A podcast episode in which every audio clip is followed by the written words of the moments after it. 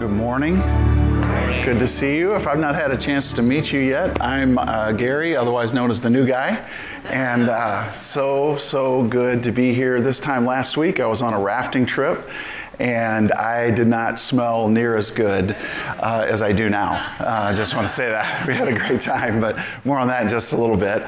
I want to throw out a question for you to discuss with someone around you. This is for a couple of reasons. One, uh, it might give you a chance to introduce yourself to someone that you don't know that's around you.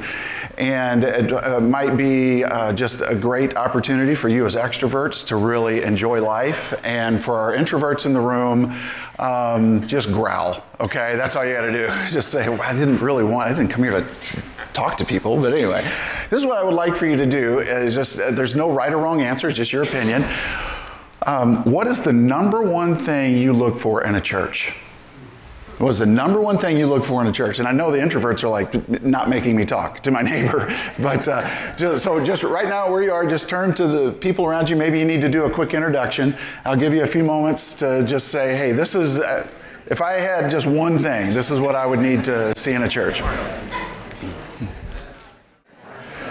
All right, what are some, uh, what are some answers? What, uh, either something this is what you were looking for, or maybe it's somebody that you were circled up with. There's something that they said. Mary Beth. A sense of the Holy Spirit at work. A sense of the Holy Spirit at work. Okay, very good. Anybody else? Yes, Cassie. Um, we talked about you know music, the word, good preaching, mm-hmm. preaching to help us grow. Okay. But then we started talking that everything is connected. Okay. Community and family and music and preaching and all that is connected. Yeah. If one of those is missing, gets. It, it's out of balance. Okay. So community, family, teaching, worship. Teaching. worship. So basically, you're looking for everything. You, you just. it's the house of God. Way to set the bar. Okay. all right. Somebody. Somebody else. Yeah. I would say having the same heart. Same. The same heart heart. Yeah, okay. So there's a, just a real deep sense of unity in, in that. Great. Yeah. Truthfulness. Truthfulness. Okay. Yeah. Yes. Bible based preaching. Bible based preaching. Okay. Good. All right. I'm, I'm going to mention the Bible today. So we're, we're off to a good start. All right. Dad said, uh, Dad said the sermon, so pressure's on. The sermon. I don't respond well to pressure, so we'll see, we'll see how this goes. Yeah. Um, so, so we all kind of have somewhat different things that we're looking for, but we all, it, can we admit that we have something that we're looking for? For sure, okay? Um, we're going to look uh, at a particular church that Jesus wrote a letter to. It's the church in Smyrna. Charlotte read that passage to us, and we're going to reread that in just a minute. But can we acknowledge that just the word church has its own kind of baggage? Okay? To tell your neighbor, you know, when they, or your coworker, hey, what'd you do over the weekend? Sometimes to say, yeah, I went to, went to church on Sunday. It could, do you ever feel like you need to explain yourself? with that? Yeah? Okay. Uh, so, uh, with just as you kind of have things that you're looking for in a church, there's a lot of things that. Uh, just images that people have when they hear the word church, and it could be based upon their their background or whatever. Well, there's something about this this church in Smyrna, and I just want to start off by saying uh, we so we're going to spend like four weeks looking at seven churches. In other words, we're not going to get to three of the seven churches, is what I'm saying.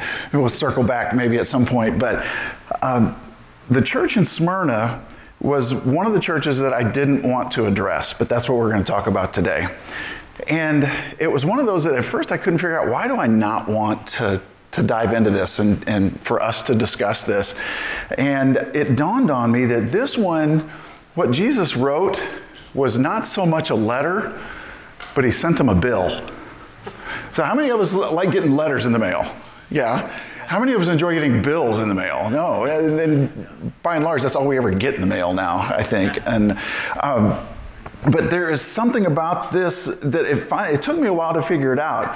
But um, basically, he was saying, I've got great things for you, but it's going to come at a cost. And so this is the letter that he wrote to the church at Smyrna. And I think it's interesting, especially a couple weeks ago, as we talk about these great opportunities and looking for an open door. Um, but church is one of those things that we kind of have a variety of opinions on what we look for, what we hope for, things like that. Um, last weekend, uh, like I said, I was with the students and some parents out. Uh, what was the river we were on? American River? Yeah, and uh, rafting. And so we're getting ready to, to go rafting. We've got these uh, embarrassing looking helmets on and um, life jackets and, and things like that. And we're standing there. And for those of you that know Todd and Mary, they now live in London, but they were here for a little bit. Elliot, as their son, was on this trip they were going to be in my raft. And so we're standing there about to get um, our instructions on, on what we're going to do. And one of the rafting guides comes over to us and says, So, are you guys a church group? And, and Mary phrased what I think we were all uh, wondering. She was, what, what made him think we were a church group? And there was a part of me, I don't know if this is good or not. This is, if you're a counselor, you're probably thinking, I'm, uh, Gary's somebody I could make a lot of money off of. But, uh, but I began to think, I'm not so sure I liked the way he said that. There was a part of me that was like, is that really what we wanted to be? Now, if we were on like a mission trip, we were doing all these good things, then I would say, yeah, I would want them to know we're a church group. But we were just a bunch of people, and like I said, life jackets standing on dry ground. So, what about us? You know, was what did we look? How did we look like a church group? Um, when uh, I remember one time I was at a car dealership and I was looking for to, to buy a used car, and the salesperson asked me what kind of work I do. And I said, Well, I actually pastor a church. And no lie, just without any hesitation, he goes, Oh, I got this, uh, I got this older Buick that I bet you would really like. and I looked at the guy and I said, You know, I, I like being a pastor, but I, I don't want to look like one. And so, so, like I said, I think a therapist, there have been a lot that have made quite a bit of money off of me. But anyway, so I'm, so I'm trying to figure out, we're analyzing what was it about us that made him think we were a church group. And so I think there's something about the way we live our lives that maybe we want to be known in that way, but maybe we're, we're kind of like, is that, is that really the reputation that we want? And so, just to kind of make sure we loop everybody into the room, um, I get that not everybody here likes church. Some of you are here because this is something that you really you you want to have a Sabbath day of rest, and this is a great way for you to focus and kind of center yourself for the week to come. Others of you um, could think of a lot of other things that you would really have rather done today, but maybe your kids were the reason that you came here. Um, it could be that uh, you were glad that you came here, and then, but the number one thing you're looking for in a church is air conditioning, and we don't have that in here. You know, there's a, there's a lot of different reasons why we may or may not want to be here. And I just want to say that for some of you, church might be really weird, and for others of you, church is a place where you were really wounded. And I just want to say, I am so, so sorry that something that God intended to be such a beautiful blessing in your life ended up being hurtful, detrimental to you. Um, for those of us that have spent quite a bit of time in church, um, we know what it's like to be wounded by the church. It hurts. We realize that this isn't the perfect, beautiful bride that the, that the Bible talks about, at least that we are supposed to be uh, but that we will be someday when we reach glory, when we um, become fully who God wanted us to be in heaven. But I just want to say that as we talk about church, I know that there's a lot of thoughts that could be going through your head. And in a way, I want to uh, just want to make sure that you know uh, what we are and are not talking about. And this isn't specific just to the church in Smyrna, but any of these as we consider these letters to the churches. Um, but as we think about who we are and who God is calling us to be and, and all of that, I just want to remind you that um, church is not a building. I'm thankful for this building, but church is not a building. Just to kind of prove my point, we say we're going to church, and this is going to be a really hard habit for all of us to break, for me in particular. We say we're going to church, but it's really, we're kind of misnaming church in that process. When, when I leave with my family from church, I don't say to my family in the car, hey, we're going to the Taylors. Well, I don't, I don't say that because we are the Taylors. We're, going to a building where the Taylors gather in our home, but we're not going to the Taylors. We are the Taylors. So, in that sense, we're not going to church. We are the church. So it's, we understand that it's, it's not a building, it's people. Uh, church is not just a Sunday morning worship service, there's so much more that takes place. Uh, church is not a combination of programs and classes, but what church is, is a group of gathered and devoted followers of Jesus. The word that the Bible uses more than 260 times in the New Testament is the word disciple. And when we gather together as a church, we are disciples. We are literally followers of Jesus. And so, um, church is a gathering of devoted followers of Him, it's a movement of God's love out in a city. Uh, we become, as the church, an expression, a gathering of people who are commissioned as Jesus' body, and we incarnate in a particular place. Just as Jesus wrote a letter to the church in Smyrna, we are the church in Marin. In other words, this isn't just kind of some, um, in theory, this is kind of who we want to grow into. This is going to be, um, this is going to take root right here where we are. And sometimes those roots spread out and go to other parts of the world, but it is always rooted and grounded in a place. And with that, um, what we're going to see is uh, the going is going to be tough there is going to be a commitment required. In my first few weeks here, I've gone around to some of the health clubs in the area to see what I can get a membership for. And I, it makes me kind of laugh when they're giving me their sales pitch and, then, and they say, um, come and join, but hey, no commitment necessary. And I, am like, well, so basically, you're saying, hey, we'd love to have you here, but don't expect any results. don't expect any changes because we're not really requiring anything. There, there, has to be a commitment. I get what they're talking about. You, can, you don't have to sign a five year contract, you can just kind of go month to month in the payments. But can we agree? It's, it's kind of common sense. You have to commit if you're going to grow and become healthy and things There is a commitment to what God calls us to here. Um, it's more than just attending, it's more than saying, I'm a member. It is actively devoting ourselves to following Jesus. And when we do that, we realize um, that there's a cost. There is a cost. So I want us to look at this passage uh, it's been read once. Thank you, Charlotte. And we're going to read it again in Revelation 2, beginning in verse 8. To the angel of the church in Smyrna, write These are the words of him who is the first and the last, who died and came to life again. I know your afflictions and your poverty, yet you are rich.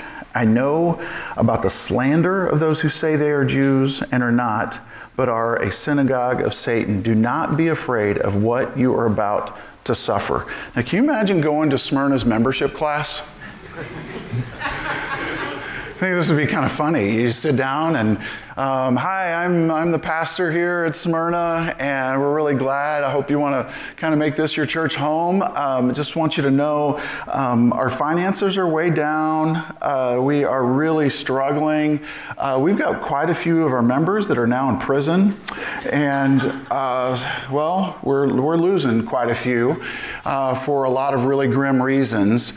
Uh, things are uh, not really good, and we just received notice that things are actually going to get a little bit worse. anyway, who wants to join? Who wants to be a part of this? So, when you were discussing what you were looking for in a church, did anybody mention affliction, being slandered, anything like that? Is that so? This is what is taking place here. And Jesus is saying, there are some great things ahead, but this isn't going to be easy. It's going to require a commitment. He goes on to say, I tell you, the devil will put some of you in prison to test you, and you will suffer persecution for 10 days. Now, I read several books on what this could mean. What does this, you will suffer persecution for 10 days. Some people believe that this letter arrived as a warning and it was a literal 10 days. That for this 10 day period, things were, the temperature was really going to get turned up. Other people kind of saw it as instead of a literal 24 hour period of, of time a day, it was almost like a season, an, an era. And so, uh, like, um, I'll use it in a sentence. Back in the day, I was pretty cool. Okay, this is kind of a way to see it. And it, thanks for agreeing with that so much. Right? Yeah, uh, I thought about this one this morning as I was getting ready. Back in the day, I didn't grunt when I bent over to put on my socks. Um, those are some things. So it's not like a specific time, but there is a, and so Jesus is saying potentially there is going to be a day, there's going to be a season of your life. In fact, there are going to be 10 seasons. And then there are some other scholars that say that in this culture, these people were under uh, Roman rule. And under the next 10 emperors, beginning with Nero, and going to Diocletian, under these 10 rulers, there would be 10 days, 10 periods of persecution. And so, regardless of how you interpret this, one thing is really clear Jesus loved them and warned them. He said, Yeah, this, he was the doctor that said, Yeah, to be honest, this is going to sting a little bit. And he was saying, This is, this is what's going to happen. Um, in Acts 14, we, uh, we see, uh, we read, we must go through many hardships to enter the kingdom of God. In Matthew 13, Jesus is uh, d- giving us this parable of different seeds that fall on different soils. And he's talking about how difficulties are going to arise. And this one in particular he says, since they have no root, they last only a short time. When trouble or persecution comes because of the word, they quickly fall away. In other words, some people are going to experience trouble and persecution. Some people are going to be able to hang in there, and other people will not. So, Revelation 2, uh, verse 10 Be faithful even to the point of death, and I will give you life as your victor's crown. Um, Another thing about Smyrna that's interesting is it was known for its arena and its games. Uh, they were very familiar with this terminology. Um, because of that arena, they could envision that finish line and they knew what a victor's crown was. It was that wreath that would be placed on the head of the person that won. They would also know that you don't just win by showing up the day of the event, it requires training and effort and sweat and rearranging your life in order to, uh, to win. It's going to be hard, uh, but the, the victor's crown, the victor's wreath, is worth it. And then finally, whoever has ears, let them hear what the Spirit says to the churches. The one who is victorious will not be hurt at all by the second death. And Matthew 10 28 is another time when Jesus was talking about this second death.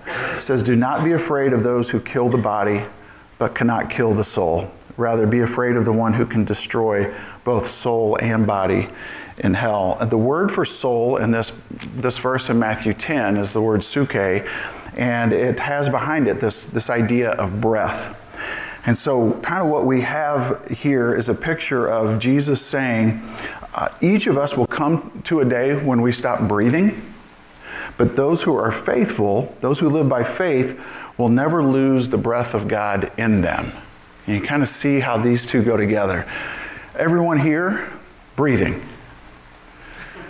Do you have the breath of God in you? It's the difference between being alive and really living.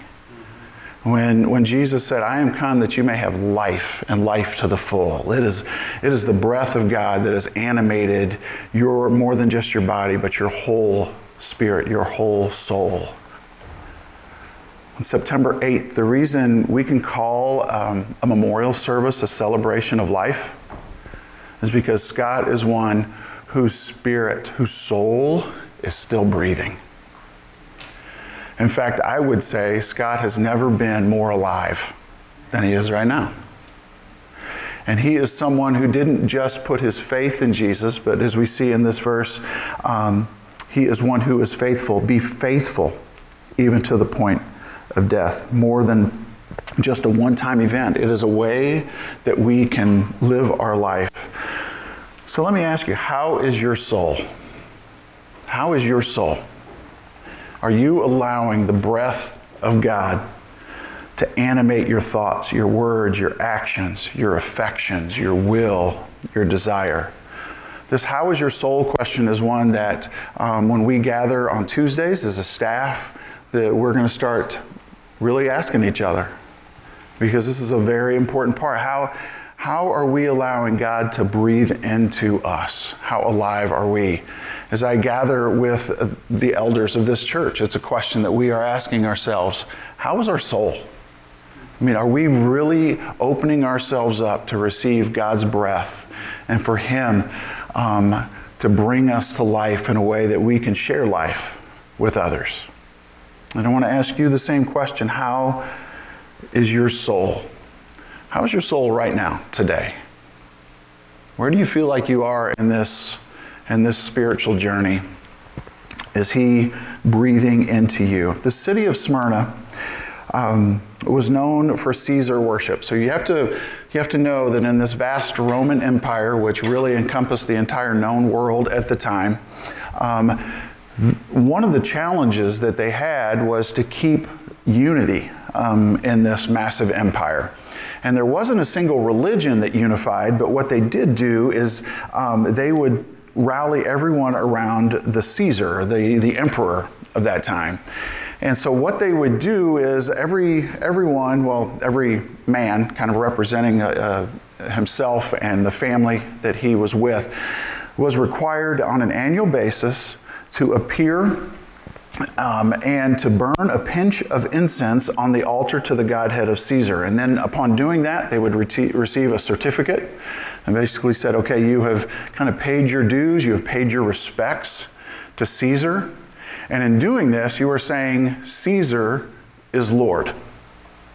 They would say, along with burning this incense, Caesar is Lord. And Rome was okay. This was more of a political way to bring unity because they didn't really care if you went back and worshiped another god. They just wanted to know that your loyalties were to Caesar.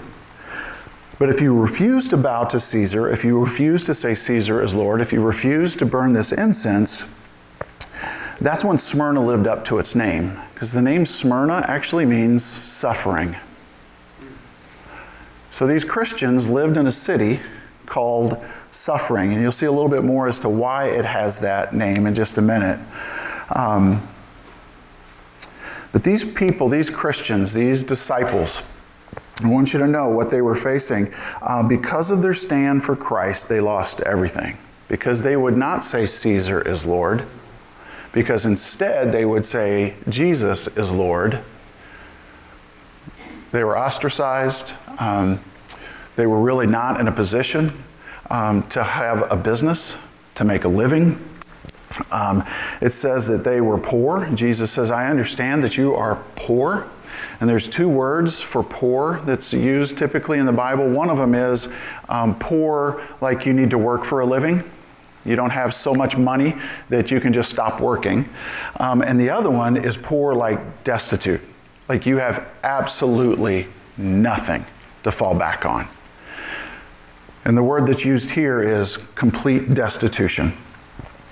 So, commitment and devotion describe the Christians in Smyrna. Lord was a name that they reserved for Jesus and Jesus alone, and because of their unwillingness to compromise, they were considered outlaws and they were exposed to persecution. So, if we were to summarize what we just read in those few verses, what these church members, so to speak, were going through was affliction, poverty, being slandered, suffering, testing, persecution, and for some of them, even death.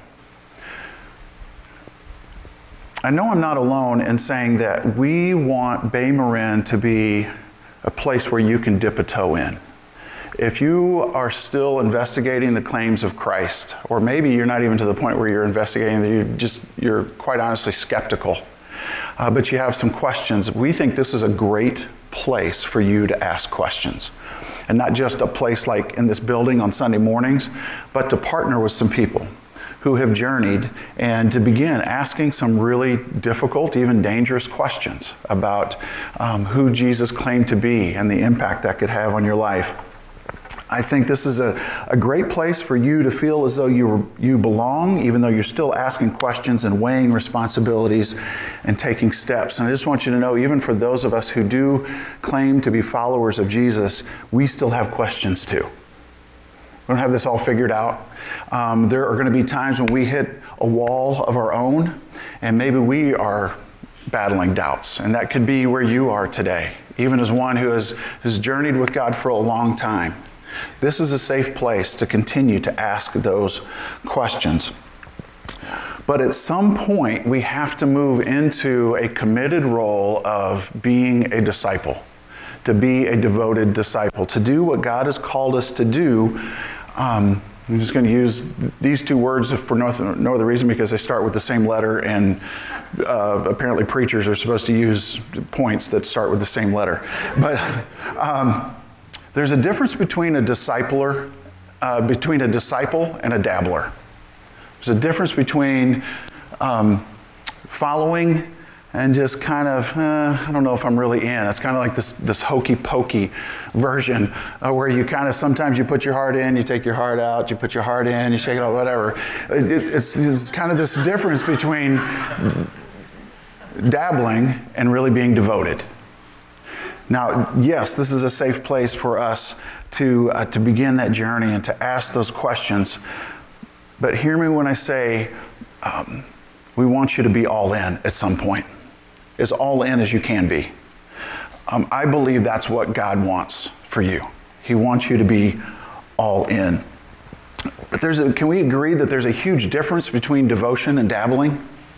I found out that um, Bill and Cassie have been married 54 years. 54 years? Now, how many of you, yeah. How many of you think they made it to 54 years of marriage by just kind of dabbling in a relationship? How many of you think they made it to 54 years because they were devoted Amen. to each other? Yeah. For those of you who are parents, how much, how much do we sometimes wish that we could just dabble in parenting? Wouldn't that be nice?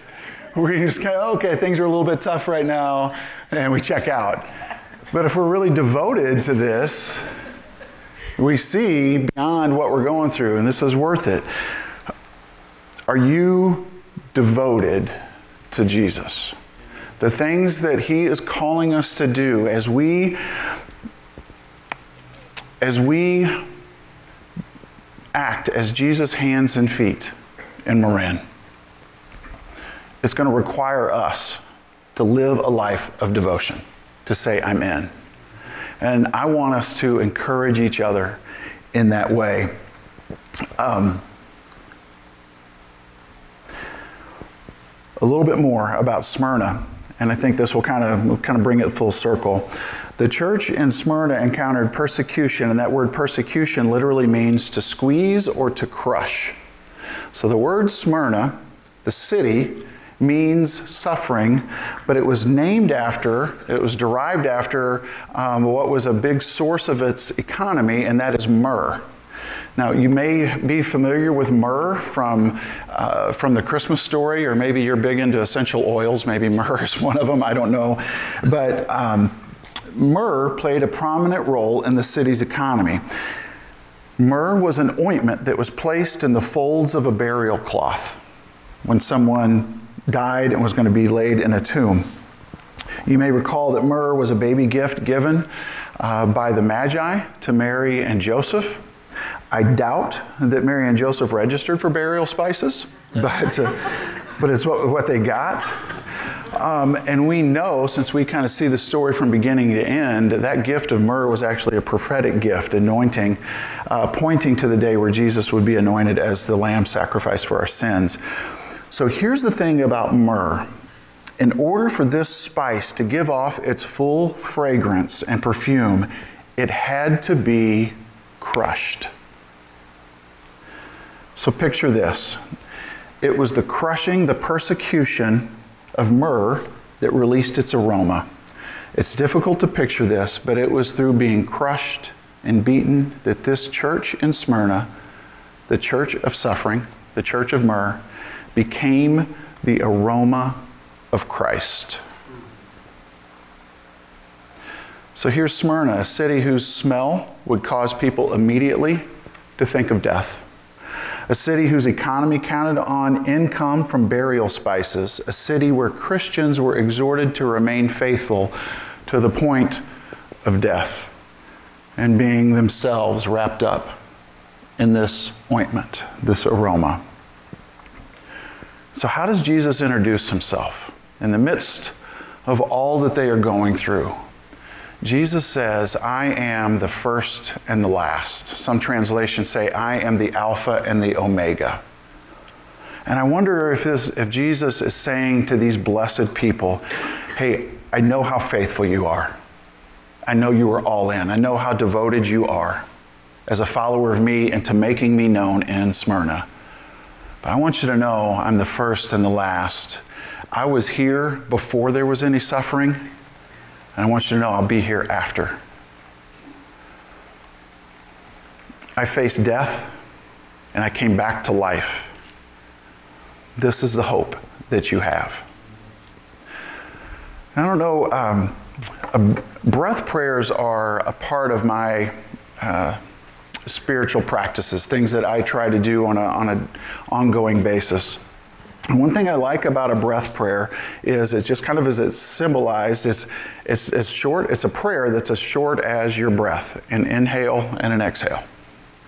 And it's something that I can do um, as I'm driving, uh, as I am emptying the dishwasher, as I am laying in bed about to go to sleep, as I am entering into something in my day that's making me feel a little tense and anxious. I can enter into a breath prayer. So earlier this week, I'd been doing a little bit of studying for this, and I felt in me um, just some anxiety beginning to well up. And I'll probably get to this at some point, but anxiety is, has been a big part of my story um, over the years. But it's also a way for me um, to meet Christ in the midst of, of that. Um, so I, I felt that I was kind of getting anxious. I sent a text to Beth, my wife, and I was like, hey, just pray for me. And I, I rattled off um, three or four things that I was kind of stressed about. And her response was, take a deep breath. And it triggered that thought, well, you know, this would be a beautiful breath prayer to remember that Jesus was here before I encountered this, and he's going to be here after and He's going to be with me through it. And so, my breath prayer that day, and I've kind of been carrying it throughout the week, is just on the inhale, Jesus, you are the first. On the exhale, Jesus, you are the last. Jesus, you are the first, and you are the last. And I found that as a way, like I said, for me to kind of meet Christ in the midst of what was, well, compared to what we're talking about here, a very minor suffering but it was a way for me to be reminded of who Jesus is in the midst of my day to day. So I lay that out there to you as um, when you find yourself feeling like you are up against the wall, maybe that would be a way that you can reflect on Christ. And just very simply, just breathe. Take a deep breath in. Jesus, you are the first and you are the last. And you're everything in between. So, why would we have church? You ever had somebody say, um, you know, yeah, I, I believe in God, but I just, I don't really think I need church. I don't think church is necessary. And this is something that I'm pretty sure everybody in this room has either heard, thought, or vocalized themselves. Really, do we need church? And so, especially with what we've been talking about, you may be thinking, who in their right mind wants to be part of a church commitment that involves suffering? Who wants to be a part of something that could result in suffering? And I want to answer that question with this one Why go through a season of suffering by yourself when you can be surrounded by the church? Why do I think church is necessary? Is because life is hard. Life is really hard.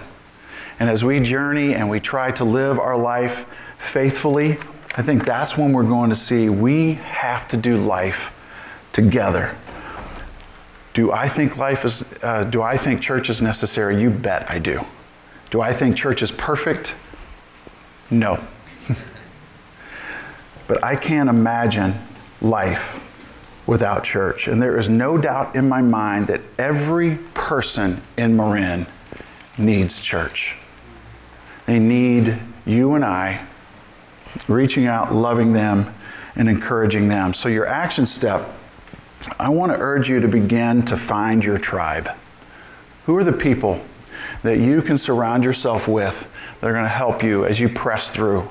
As we reach out and we go to tackle some of these things that God is, is going to open doors for us to do. Um, beginning on September 8th, I want to lead us through a real simple and straightforward look at what the Bible says about healthy community. Um, the working title for this series is Body Life. And uh, I want us to gain a fuller understanding of what it means for us to do life together. In fact, when you invite someone to church, when you invite someone to Bay Marin, what I'm going to be talking about those days, that is actually what you're inviting them into. You're not just inviting them to a church service, you're actually inviting them into a way of doing life with others. And we're going to talk about some things that will be not just helpful and advantageous for us in a church setting, but I, I'm telling you, even in your relationships at home and work, there's going to be some really rich things that um, I think will be helpful for you. So that's coming up in September 8th, but I cannot emphasize how much we need each other. We need the church. I need the church. It's widely believed among both Catholics and Protestants that Polycarp was the bishop of the church in Smyrna. And if you've done any kind of church history, um, uh, classes. Uh, there are several ancient writings that Polycarp was not just the pastor, the lead bishop of that church, but he was also discipled by the Apostle John himself, who wrote the book of Revelation. And Polycarp was martyred for his faith because he would not say Caesar is Lord rather than bowing to the emperor. And so uh, Polycarp was quoted as saying this 80 and six years I have served him and he has done me no wrong. I bless you rather for judging me worthy of this hour, so that in the company of the martyrs I may share the cup of Christ. And Polycarp was um, sentenced to death by burning at the stake. Something happened, and the flames did not actually consume him, and so he actually died at the point of a spear, um, stabbed to death. So, what is this cup of Christ? And I want us to think about this as we begin to, to direct our thoughts for communion. In fact, if um, the worship team wants to make their, their way up there, um, during what we now call the Last Supper, the cup over which Jesus prayed contained this just symbolically this, this cup of suffering, this great trial and torturous death that Jesus was about to go through. And he spoke of that same cup when he said to, to James and John, Are you able to drink the cup that I drink? And then he goes on to say in that Last Supper, This cup which is poured out for you is the new covenant in my blood. Communion is a time for us to remember our common union the common union we have in Christ, who saw that cup of suffering as worth drinking, something that He took on for us. And it's also our way of saying, I, I too want to be like Christ, even if there is some suffering along the way. I'm going to ask you to bow your head, uh, those that are going to help with communion can make your way forward. Um, if this is not your uh, church home, that's okay. We, we celebrate what's called an open table. This is an opportunity for us to remember the sacrifice of Christ. And if you're one who is um, on your journey of following Jesus, this, this is an opportunity for you to fulfill what Jesus asked us to do, and that is to remember Him and the sacrifice that He made. And in just a moment, you'll have an opportunity to get up and make a line coming down and you'll take the bread that represents Jesus' body that was lifted up for you and dip it in the cup, the cup of suffering, the blood that He shed for the atonement of our sins. So, with your heads bowed and your eyes closed, I'm going to pray for us. And then you can begin making your way forward. Father,